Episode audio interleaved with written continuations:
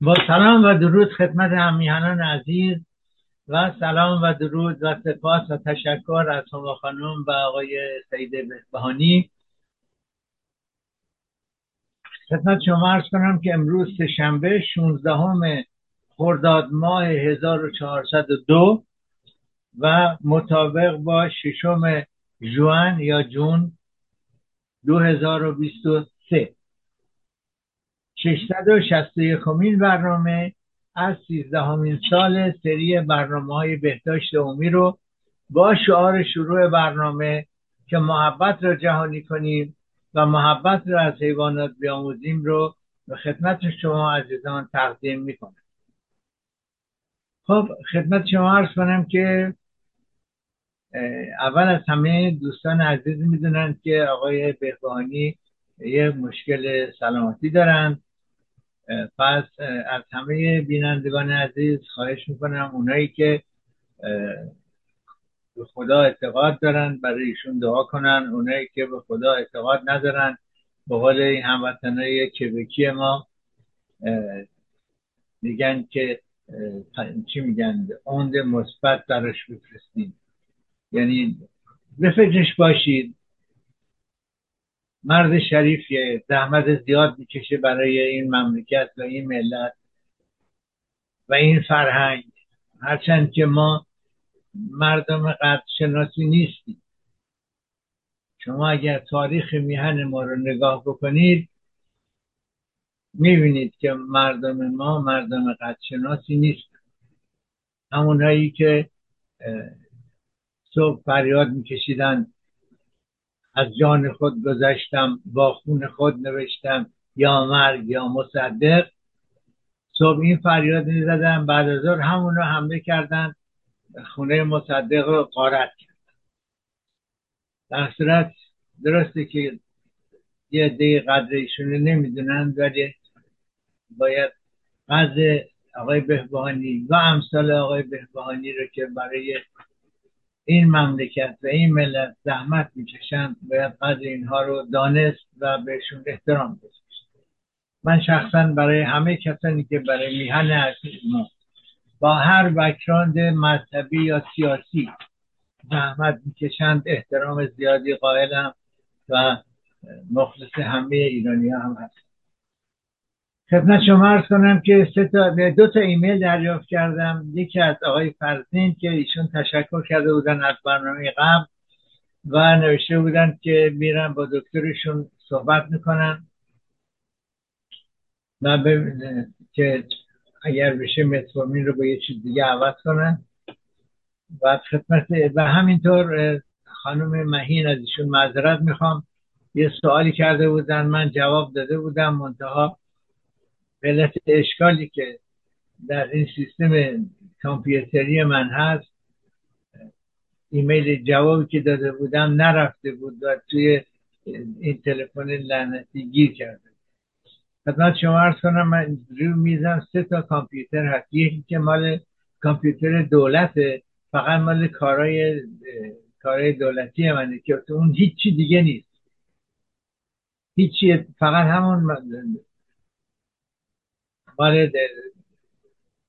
فعالیتایی که برای بهداشت دولتی هست.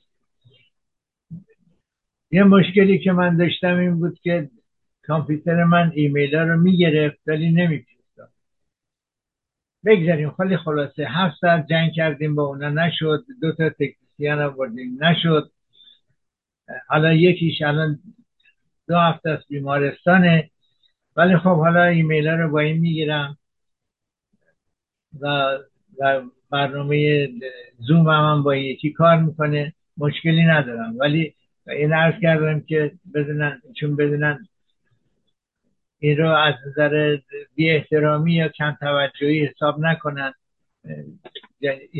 گیر کرده بود جوابشون، بله ایشون میتونن از کفیر استفاده کنن به عنوان پروبیوتیک. خب حالا به سری مسئله خنده‌دار. یک هموطن عزیزی خواسته درباره مشکلاتی که دیابت ایجاد میکنه مخصوصا پای دیابتیک صحبت کنه. کجاش خنده داره، اینجاش خنده داره که این البته ایمیلی که فرستاده با اسم ریچارد.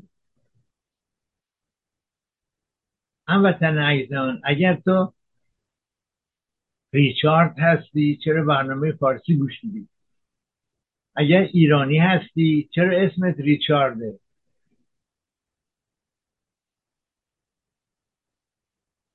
یه معلمی داشتیم خدا رحمتش کنه، اسمش یادم نیست، این بچه ها که اذیت میکردن میگفت پدر جون من خفه شو. پدر جون من اگه ایرانی هستی فارسی مینویسی چرا اسمت ریچارده؟ اگر ریچارد هستی چرا برنامه فارسی گوش میدی؟ در صورت خدا هم به من عقل بده و هم به من پول بده.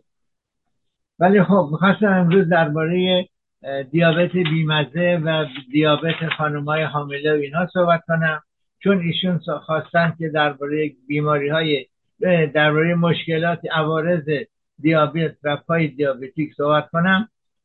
درباره پای دیابتیک هم صحبت میکنم. الان از اون استادمون معلممون یاد کردم، یاد یه معلم دیگه افتادم. یه معلمی داشتیم به اسم دکتر یزدانی، خدا رحمتش کنه.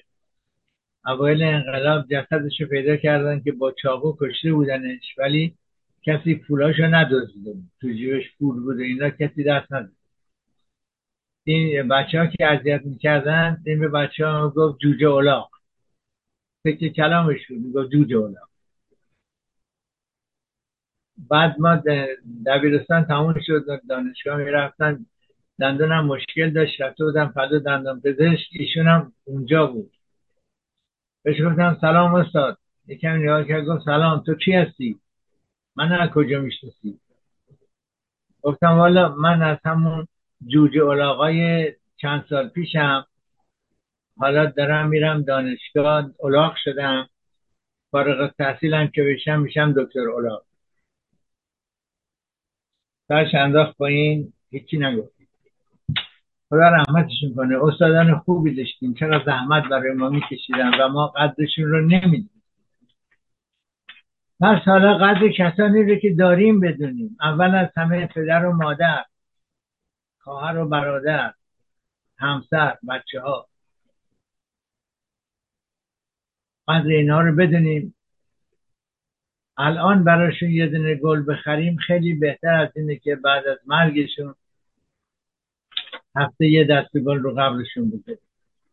خب روزه نخونم برم گفتم روزه نخونم. پدر بزرگ من خدا بیامرز اول آخوند بود، بعد بهایی شد. بریم سر اصل مطلب. طبق تعریف بین‌المللی پای دیابتیک پای یک بیمار دیابتی است که دارای زخم، عفونت یا تخریب نسوج عمیق همراه با یک نوروپاتی و یا یک آرتریوپاتی سطحی اندام تحتانی باشد. دیابت داشتن دلیل اینکه پای بیمار در خطر قطع باشد نیست، مگر اینکه بیمار قند خونش را کنترل کند یا پای او حس نداشته باشد یا بیماری‌های عروقی داشته باشد یا سیستم دفاعی بدنش ضعیف باشد و یا همراه با عوامل دیگری مثل مصرف دخانیات، فشار خون سرخرگی، غیر طبیعی بودن چربی خون، چاقی و گوشه‌گیری باشد.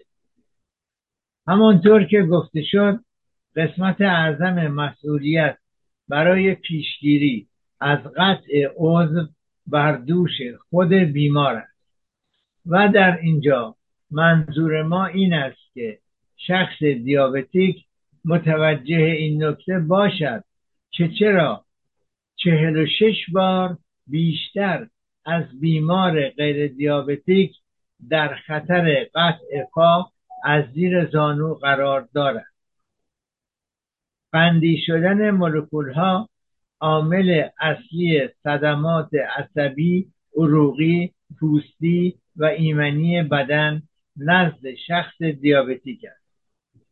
میزان بالای این قند روی فعالیت‌های سلول‌های بدن اثر میذاره و باعث تخریب مویرگ‌های خونی در شبکیه چشم‌ها و کلیه‌ها و تمام بدن میشه، مثل اندام‌های تحتانی. این صدمات که به آن میکروآنژیوپاتی میگوییم باعث میشود که عصب‌های نازک حسی، فعالیت‌های عضلانی و عمومی پاها نتوانند کار خود را به طور کامل انجام دهند. بندی شدن سلول‌ها باعث میشه که دستگاه دفاعی بدن در مقابل عفونت‌ها عکس‌العمل کمتری نشون بده و جمع شدن همه این عوامل با هم تولید یک موقعیت خطرناک می‌کند. شخص دیابتیک دیگر در پاهایش حس ندارد. گردش خون به خوبی انجام نمی‌شود و دستگاه دفاعی قدرتش در مقابل میکروب‌ها کم شده و اینها با هم می‌توانند باعث تولید و پیشرفت زخم‌ها و قطع عضو بشود. سلول‌های عصبی باعث صدمه دیدن سه نوع عصب می‌شود که به آن به نوروپاتی‌های حسی، حرکتی و خودکار می‌گوییم.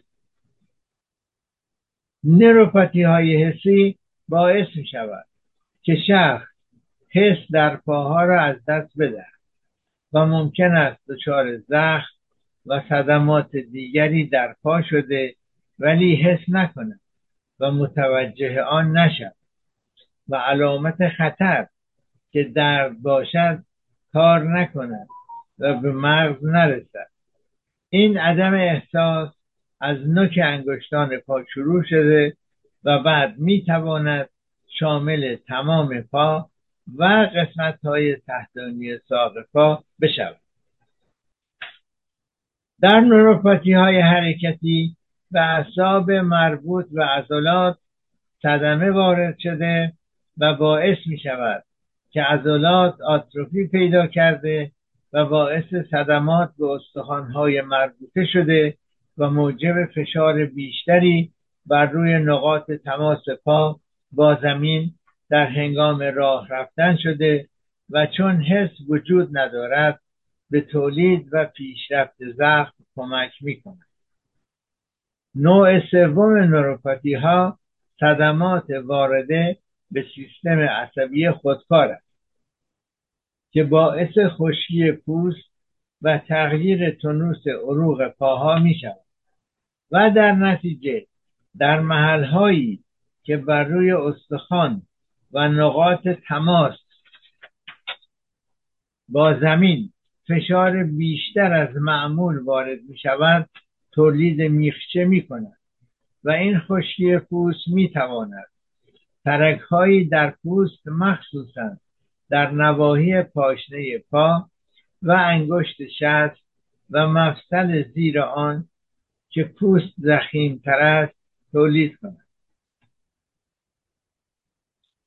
تغییرات تونوس عضلانی نیز میتواند تولید تورم و پوکی استخوان، یعنی از دست دادن مواد معدنی و سختی استخوان بکند که باعث ضعف استخوان و شکستگی های آن می شود. آن هم در پایی که حس ندارد و تولید آرتروپاتی شارکو می کند. صدمه دیدن عروق، صدمه دیدن گردش خون در نزد بیماران دیابتیک باعث تولید مشکلات زیر می شود: میکروآنژیوپاتی، آرتریواسکلروز و آتریواسکلروز. حالا اینا چی هست؟ میکروآنژیوپاتی که قبلا عرض کردم صدمه دیدن مویرگ‌هایی است که عامل رساندن اکسیژن و مواد غذایی به سلولهای پوست و نسوج و دفع مواد زائد حاصل از سوخت و ساز آنهاست و این صدمات باعث می شوند که زخم‌های پا به راحتی درمان نشود. آرتریواسکلروز یعنی سخت شدن جداره سرخ رگ‌ها که آن هم باعث می شود اکسیژن و مواد غذایی کافی به نسوج نرسد. همینطور داروها و آنتیبیوتیکا که در اکثر موارد برای درمان عفونت‌ها به کار می‌روند میتونن این مسئله رو ایجاد بکنن. آرتریواسکلروز یعنی رسوب و تولید پلاک‌های چربی در داخل جداره رگ‌ها که بیشتر در نواحی تحتانی اعضا به وجود می‌آیند و در نزد افراد دیابتیک به طور واضحی بر اثر مصرف دخانیات و میزان بالای چربی خون، بر اثر تغذیه بد و عوامل ژنتیکی. صدمات دستگاه دفاعی بدن در نزد بیماران دیابتیک میزان بالای قند خون باعث می شود که گلبول های سفید که از بدن دفاع می کنند میل کمتری برای حمله به میکروب ها داشته باشند و در هنگام وجود عفونت ها دستگاه دفاعی با قدرت کمتری از بدن دفاع می کند. دوستان یک لحظه اجازه بدید.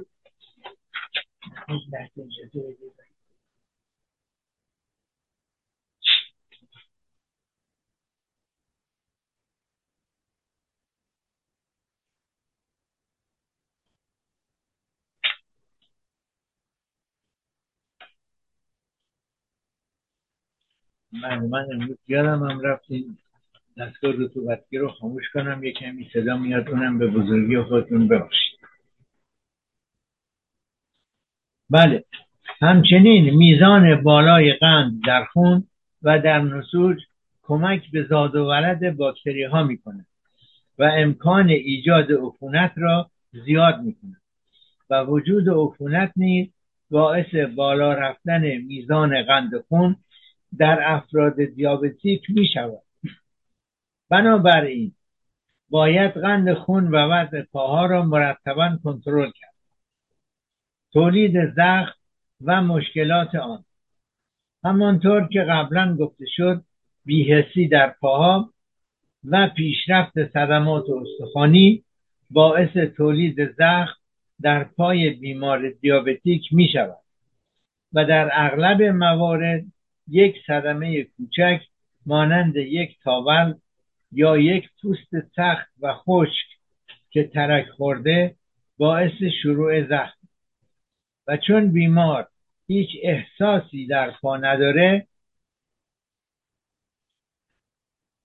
بر روی اون زخم راه میره و وضع زخم بدتر میشه و به تدریج عمیق‌تر شده تا به استخوان میرسه و چون پاها در کفش در محیط گرم و مرطوب هستند این بهترین موقعیت برای فعالیت میکروب ها و تولید و پیشرفت عفونت است.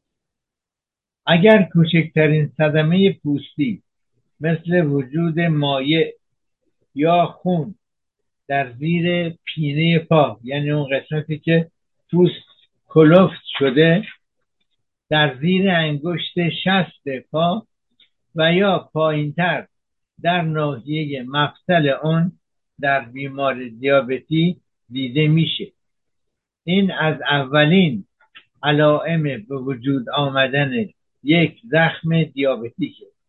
بعضی وقتها برداشتن پینه یا میخچه به وجود آمده در نقطه تحت فشار باعث تشخیص زخم میشه که باید به دقت مورد مطالعه و درمان و پیشگیری از پیشرفت آن قرار بگیرد.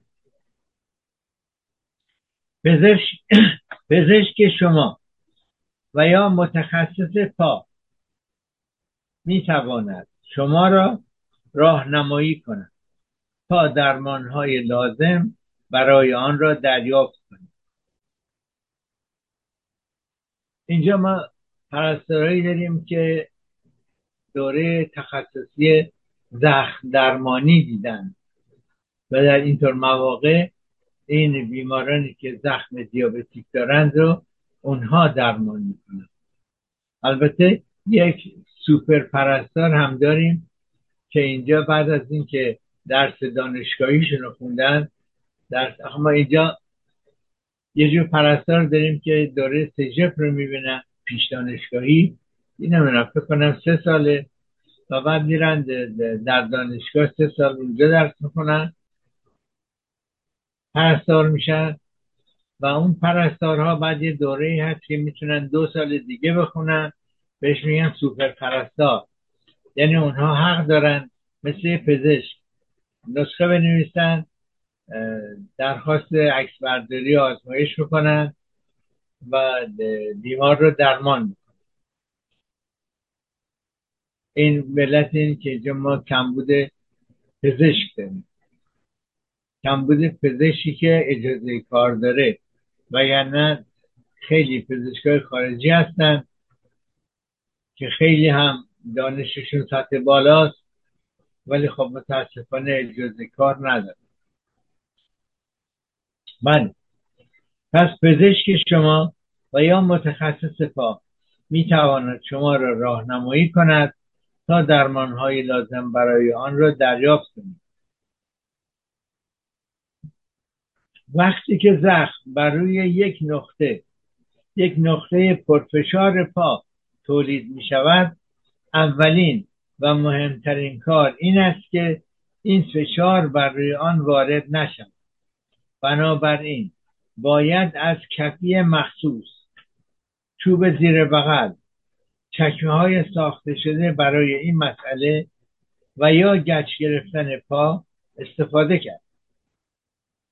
مجموعی از عوامل همچون تأخیر در مشورت با پزشک یا متخصص پا، پیشرفت عفونت، مشکلات گردش خون تشخیص داده نشده و درمان نشده، اغلب منجر به قطع عضو می شود. چند راهنمایی برای پیشگیری پیشنهاد می شود که پای شخص دیابتیک حداقل 1 بار در سال توسط متخصص معاینه شود. این معاینه برای تشخیص اینکه پای بیمار در خطر است یا نه و پیشگیری های لازم اهمیت بسیار دارد. بیمار شخصا هم مسئول پیشگیری های اولیه است. یک معاینه روزانه پاها به دقت همراه با آینه برای دیدن اولین علائم قبل از وقوع حادثه تولید زخم می شود. وجود یک تاون، یک تیر کوچک مثل خار کاکتوس یا تورم کافی است که باعث تولید مشکلات عدیده‌ای بشود. پا برهنه راه نرفتن باعث می شود که پای شما از امکان صدمه دیدن محفوظ بماند. معاینه دقیق داخل کفش‌ها برای مطمئن شدن از اینکه ماسه یا سنگریزه یا جسم خارجی در آن وجود نداشته باشد، زیرا می تواند باعث صدمه‌های شدیدی در پایی که احساس درد ندارد بشوند. حالا یه چیز جالب بهتون بگم، من 20 سال آفریقا کار کردم. در آفریقا امکان این که خورده سنگ تو کفشتون باشه خیلی کمتر از اینه که یه حشره تو کفشتون باشه و بعضی وقتا حشرات دیگه نیش میزنن هم هست. اونجا اول کفشه رو تق تق میزدیم میکویدیم به زمین ببینیم چیزی توش هست بعد میپوشیدیم. بله، انتخاب نوع کفش هم بسیار مهم است.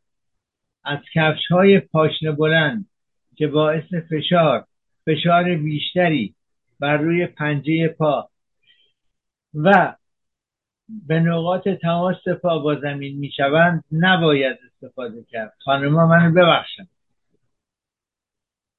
حرف من نیست. کفش باید به اندازه کافی راحت باشد که از ساییدگی انگشتان با روی کفش جلوگیری شود. اگر از صندل استفاده می کنید مطمئن باشید که نوار عقبی آن در بالای مچ پا قرار بگیرد. از دمپایه‌های لای انگشتی و آنهایی که قسمت پشت پاشنه پا را ندارند استفاده نکنید، زیرا برای اینکه از پا نیفتند احتیاج دارید. فشار انقباضی بیشتری به انگشتان در حال راه رفتن وارد کنید. این فشارهای تحتانی انقباضی در دراز مدت باعث تولید انگشت چکشی می شود و در نتیجه تغییر حالت در استخوان و مفصل تولید شده و باعث تولید پینه در نوک انگشت و زخم آن می شود. همیشه در نوک انگشت نیست، اگر انگشت چکشی داشته باشید در این قسمت مفصلی هم که اومده بالا اینجا هم زخم میشه، اینجا هم پینه تولید میشه. بله، گرمای تابستان نیز باعث ساییدگی و رطوبت بین انگشتان پا شده و به تولید عفونت‌های قارچی که باعث ترک خوردن پوست لای انگشتان شده کمک می‌کند. پس مواظب به انگشتان پای خود باشید و پس از شنا کردن و دوش گرفتن لای انگشتان پا را خوب خشک کنید. درود بر گوش شنوا. اشخاصی که عادت به پوشیدن صندل دارند بیشتر دچار خشکی پوست و پینه‌های پا می شوند که بر اثر گرما و خشکی پوست و پینه‌های پا متوجه می شوند که ترک‌های کوچکی در پاشنه پا و زیر انگشت شست و مفصل آن ایجاد می شوند.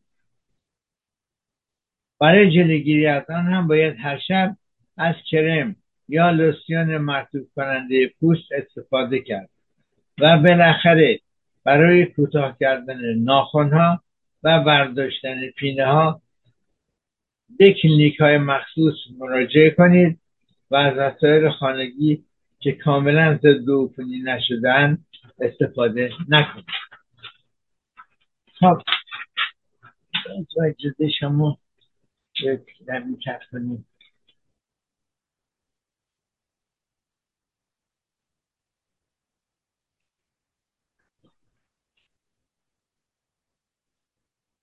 این قرص‌های ضد آلرژی با اینکه روش نوشته باعث خواب آلودگی نمیشه، ولی خب چون ما با آدم‌ها فرق داریم برای باعث خواب آلودگی هم میشه. خب توی این قسمت عرض کردم که از نفروپاتی و رتینوپاتی صحبت کردم. قبل از اینکه برم راجع به این صحبت کنم جمع کردم.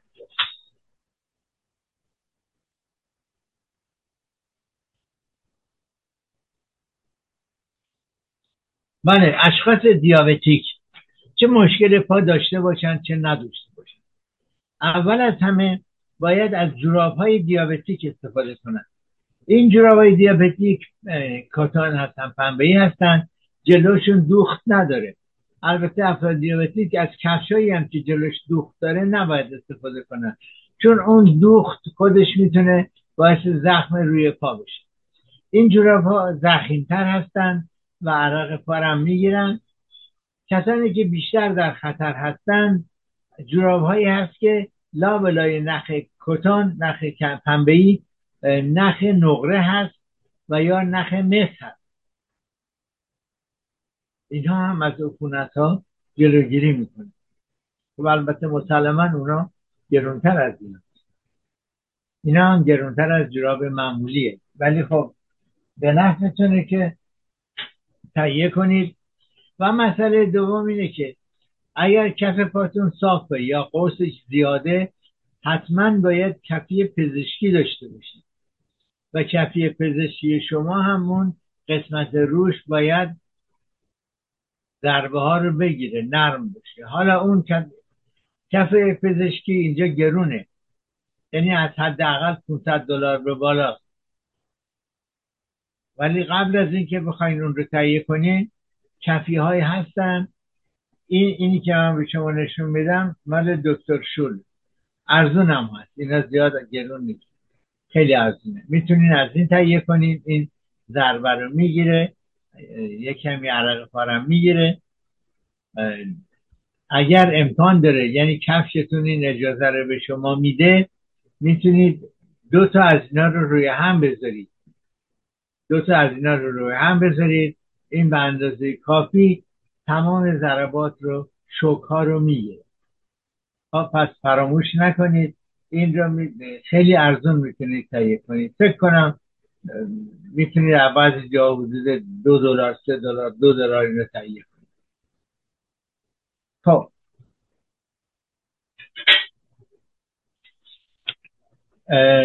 کسانی هم که پای دیابتیک دارن باید خیلی مواظب ناخونهاشون باشن، چون بیشتر 40% از کسانی که دیابت دارن دچار قارچ ناخون هم میشن. اولا لای انگشتا ممکنه قارچ بگیره که اول سفید رنگه و بعد ممکنه ترک بخوره. اگر ترک بخوره دردش زیاده، یعنی پوست کاملا قطع میشه، شما قرمزی عضله رو زیرش میبینید. این حتما باید درمان بشه. قارچ ناخون پا ممکنه رو دستم باشه. این فقط ناخون نیست که بیماره، شخص دیابتیک بیماره، این یکی از سمپتوم هاشه. ولی اگر دیدین ناخون زرد شده یا ناخون کلفتر داره میشه یا روش لکه های سفید هست یا داره میبینی خاکستری داره میشه، حتما به متخصص مراجعه بکنید. و چیزی هم که خودتون میتونید تهیه بکنید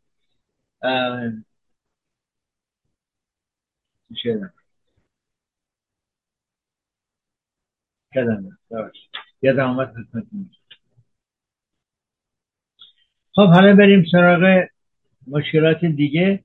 نفروپاتی نفروپاتی دیابتیک که معمولاً پس از چندین سال دیابت رخ میده، باعث میشه که کلیه ها نتونن اون فیلتراسیونشون رو انجام بدن و شخص دچار کمبود فیلتراسیون کلیه میشه.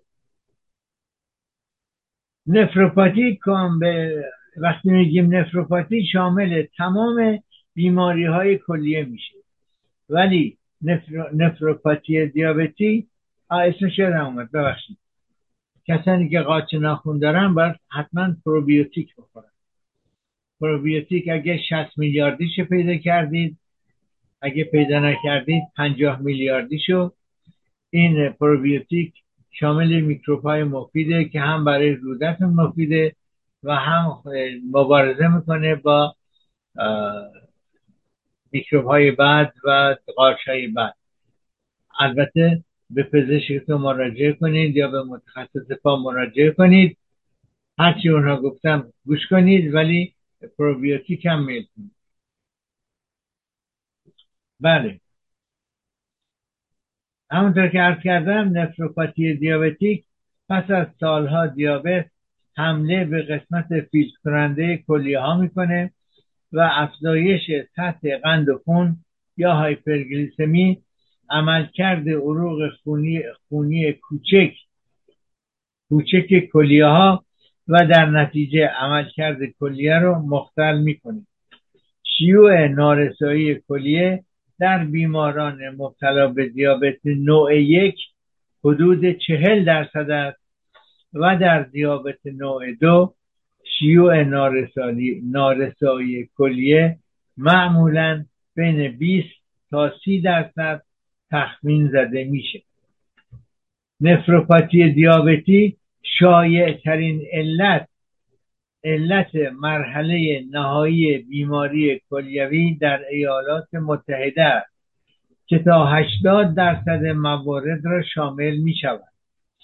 نارسایی کلیه ها به ویژه در گروه های قومی خاص مانند آمریکایی های آفریقایی تبار و آمریکایی های مکزیکی، پولینزیایی ها و سرخپوستان شایع. جنسیت مرد، سیگار کشیدن و سن بیمار از عوارض خطر هستند. چاقی، کم تحرکی، هایپرکلسترولمی از عوامل خطر قلبی عروقی هستند که می توانند وضعیت را تشدید کنند. تشخیص بر اساس آزمایشات ادراری انجام می شود که نشان دهنده پروتئینوری بالا و سطح کلسترول و تریگلیسیرید بالا. علائم نفروپاتی دیابتی به غیر از اواخر بیماری زمانی که فشار خون ممکن است افزایش یابد دیده میشن. معمولا نفروپاتی علائم بالینی رو نشون نمیده، به همین دلیل انجام غربالگری منظم هر سال در افراد مبتلا به دیابت مهمه. مهمترینش یک آزمایش ادراری که ببینن در اون آلبومین وجود داره یا نه. معمولا آلبومین در ادرار وجود نداره. در طی آزمایشات غربالگری ما به وجود آلبومین در ادرار، یعنی بهش میگن میکرو آلبومینوری هستیم که امکان برجسته کردن اختلال عملکرد کلیه ها را نشان میدهد و در مراحل پیشرفته علائم نارسایی کلیه ظاهر میشود. این علائم چیه؟ تهوع، استفراغ، بی‌اشتهایی و غیره. درمان نفروپاتی دیابتی: برای مبارزه با نفروپاتی دیابتی باید از کلیه ها محافظت کرد. عرض میکنم باید، ضروریه، پشت گوش نندازیم. باز یه چیز خدمتتون عرض کنم. خب ما دیشب اینجا مهمون داشتیم در منزلمون و یک خانم 42 ساله که دیابت هم داشت، ماشاءالله شیرینی میخورد، خورما میخورد و بهش گفتم که شما مثل این که دیابت داریم. گفت بله دیابت دارم ولی قرصام هم میخورم. یه هموطن دیگه هم داریم از دوستانمون، خانم شیرینی خیلی خوبی میپزه. ایشون قطاب رو میخوره، بهش میگم مرد دیابت داری قطاب نخور، میگه اشکال نداره قرص میخورم، متفورمین میخورم. این درست مثل اینه که شما یه گلدون گلی دارید که خیلی هم زیباست، هم بهش میراکل گرو میدین که رشدش زیاد بشه، هم پاش سرکه میریزید که خشک بشه. خلاصه میگه من آنچه شرط نهان است بوده، میگویم تو خواهد سخنم پندی رو خواه ملام. شرط بلاغت: من آن چه شرط بلاغت با تو میگویم، تو خواهد سخنم پندی رو خواه ملام. بله، چندین توصیه برای محافظت از کلیه ها. کنترل شدید قند خون: در واقع تعادل ضعیف دیابت باعث ظهور یا تکامل نفروپاتی میشه. کنترل فشار خون: در واقع فشار خون شریانی به محض افزایش آلبومینوری ظاهر میشه و عاملی برای تشدید نفروپاتی و تسریع نارسایی مزمن کلیه خواهد بود. درمانهای نفروپاتی وقتی که درمانها میتونه پیشرفت بیماری رو محدود بکنه و به عقب بندازه، ولی بهبودی کامل نمیده، بهبود نمیده. باید واکسیناسیون علیه هپاتیت B مفیده و همینطور کاهش مصرف پروتئین، این میتونه کمک بکنه.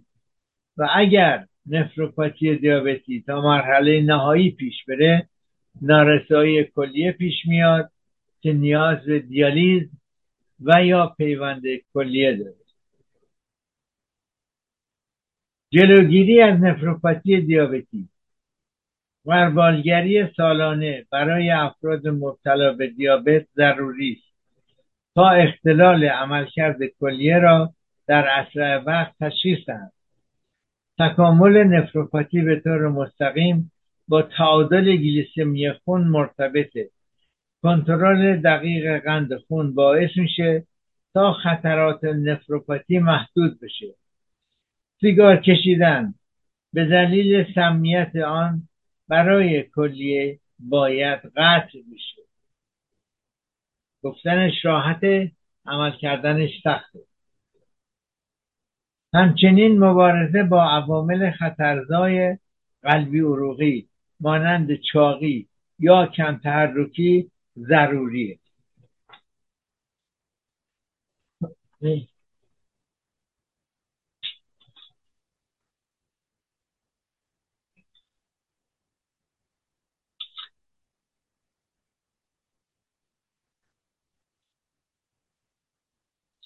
این قرصای آلرژی از آبریزش بینی جلوگیری میکنه ولی باعث خشکی دهانم میشه.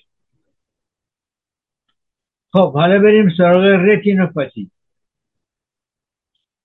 رتینوپاتی یک بیماری شبکیه است و رگهای خونی پشت چشم را تحت تأثیر قرار میده، عمدتاً ناشی از دیابت یا فشار خون بالاست.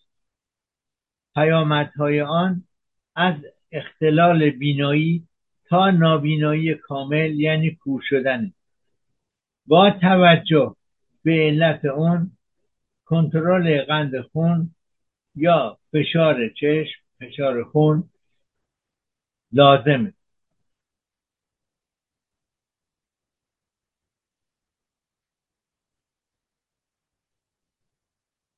همونطور که عرض کردم یک بیماری شبکی است. غشای شفاف در پشت چشم که دید ما رو تامین میکنه اونش میگن شبکیه. اگر تشخیص این رتینوپاتی انجام نشه، به موقع انجام نشه، میتونه باعث نابینایی کامل یا نابینایی نسبی بشه. دو تا دلیل داره که شخص میتونه به رتینوپاتی مبتلا بشه و این دوتا دلیل اصلی و بسیار متفاوت هستند. اول دیابت. دیابتی هایی که سطح خون بسیار بالایی دارند که باعث پارگی یا تکثیر رگهای خونی، بهش میگن رگهای خونی میکرو، رگهای بسیار نازک در چشم میشن و این باعث تاری دید میشه. فشار خون هم درست مثل دیابت به رگهای خونی پشت چشم آسیب میرسونه و صدمه میزنه و میتونه باعث پارگی یا آسیب دیدن اونها بشه. تشخیص بیماری فقط توسط چشم پزشک انجام میشه با استفاده از مجموعی از آزمایشاتی که انجام میده. چشم پزشک میتونه با استفاده از میکروسکوپ های پزشکی ته چشم بیمار رو ببینه و حتی ازش عکس بگیره و بعد از اون میتونه تشخیص بده که این مشکل وجود داره یا وجود نداره. چشم پزشک در مورد رتینوپاتی پرفشاری خون از دستگاه خاصی به نام افتالموسکوپ استفاده میکنه. این دستگاه این امکان را فراهم میکنه که به طور مستقیم رگها و عروق پشت چشم را ببینه و آسیب‌ها را ببینه و یادداشت کنه. حالا چه کسانی در خطر هستند؟ بیماران بالای 50 سال، دیابتی‌های طولانی مدت، سیگاری‌ها، نوجوانانی که در مرحله بلوغ هستند، خانم‌های باردار که یا میتونن دچار رتینوپاتی بشن یا اگر رتینوپاتی دارن اون رتینوپاتیشون خیلی شدید بشه.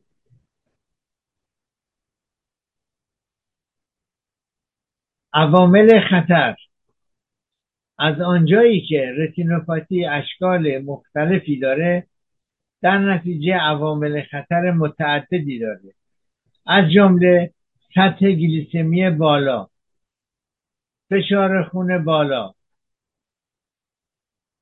سن بیمار، مصرف سیگار و اینجا میگن سیگارت، ما میگیم سیگار و رفقا مثل سیگار برگ، پیپ، قلیون. سن بیمار مخصوصا 50 سال به بالا در موقع بلوغ و بارداری. در برخی موارد یک استعداد ژنتیکی وجود داره. همینطور جراحی آب مروارید هم میتونه باعث رتینوپاتی بشه. حالا چه علائم میشه؟ سمپتوم‌هاش چیه؟ کاهش دید، رتینوپاتی رگ‌های خونی پشت چشم را تحت تاثیر قرار میده که منجر به کاهش اکسیژن و خونرسانی به شبکیه میشه. بنابراین بینایی تا حد زیادی کاهش پیدا میکنه. ایجاد آنوریزم میکنه در پشت چشم ها. رگ‌های خونی پاره میشن. آنوریزم یعنی رگ‌ها گشاد میشه و بزرگ میشه، گشاد میشه. در مراحل اولیه لکه‌های قرمزی دیده میشه. این لکه‌ها ممکنه قرمز باشه یا زرد. اینها در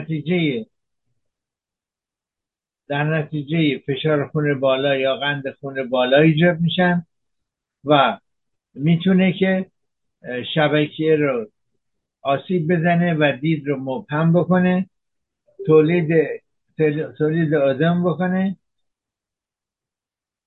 و معمولا این آدم در شدیدترین موارد در 10% افراد دیابتیک دیده میشه که در پشت چشم ایجاد میشه و دید بیمار تار میشه. این مسائل در قربانیان فشار خون بالا هم دیده میشه. ببینید ساعت چنده، من وقت دارم. درمان رتینوپاتی: برای رتینوپاتی دیابتی بهترین راه حل کنترل منظم و جدی سطح گلیسمی است.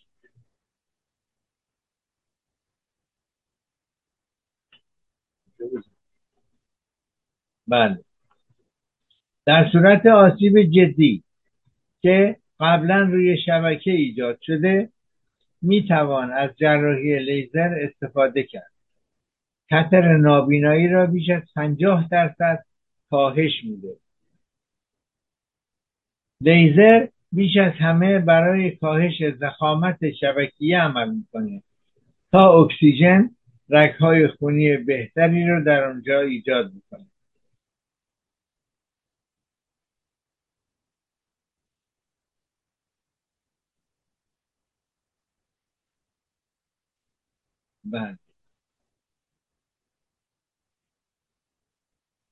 برای رتینوپاتی در اثر فشار خون بالا، پزشک بیش از هر چیز به دنبال کاهش تنش بیمار با استفاده از درمان برای کاهش فشار خون انجام میده و در هر دو صورت، یعنی هم رتینوپاتی فشار خونی هم رتینوپاتی بر اثر قند خون بالا،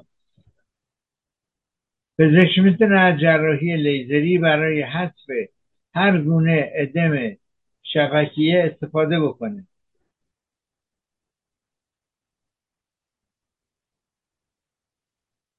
امکان اینکه پزشک مجبور شه ویترکتومی بکنه برای اینکه خونی که در جمع شده در کره چشم جمع شده اون رو پاک بکنه احتمالش هست. همینطور تزریق داروهایی که باعث میشه ادم ماکولا، یعنی ادم در ناحیه مرکزی شبکیه، از بین بره. برای جلوگیری از رتینوپاتی، کنترل پیشرفته هر توسط چشم پزشک انجام میشه. معاینه کامل شبکیه در زیر بیومیکروسکوپ انجام میشه و همینطور فشار چشم و جلوگیری از باعث این کنترل های دقیق جلوگیری میکنه از ایجاد رتینوپاتی و این معاینات باید توسط چشم پزشک انجام بشه. گفتم چشم پزشک، ما اینجا یک دکتر داریم که اول پزشک بعد متخصص و جراح چشم میشه و یکی هم افتالمولوژیست داریم. افتالمولوژیست ها هم تیتر دکترا دارن، اونها هم میتونن این کار انجام بدن. بله،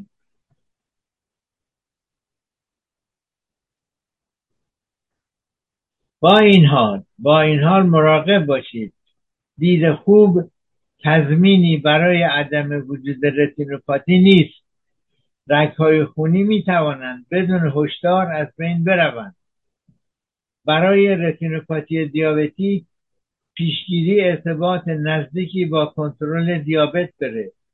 کنترل مداوم سطح قند خون برای جلوگیری از هر گونه عارضه مثل رتینوپاتی و همچنین بیماری‌های کلیوی مانند نفروپاتی ضروریه. برای جلوگیری از نابینایی، اقدامات متعددی برای کنترل وضعیت بیمار و جلوگیری از ایجاد رتینوپاتی انجام میشه و باید مرتباً به چشم پزشک مراجعه کرد. هم چشم پزشک تشخیص میده، تشخیص با اونه که به شما بگه هر یک سال پهلوش برید یا هر 6 ماه. کنترل قند خون، اگر لازم شد عمل لیزر برای جلوگیری از موارد شدیدتر و همینطور برای رتینوپاتی فشار خون بالا، آزمایش سالانه فشار خون برای نظارت بر ایجاد خطرات رتینوپاتی لازمه. یعنی مرتباً فشار خونتون و به چشم پزشک مراجعه کنید برای رتینوپاتی. وقت ما در اینجا تمام شد. برنامه را با شعار پایان برنامه که تنت به قول شاعر تنت نیازمند به تنت محتاج نیازمند به ناز طبیبان مباد به پایان میبریم. حالا این دوست من هم که همیشه این برنامه رو میبینه و هم میگه شعر رو خراب کرده، این دفعه بیشتر خراب کرده. به بزرگواری خودتون ببخشید. تا هفته و هفته های آینده شما رو به خدا میسپارم. با درود و بدرود.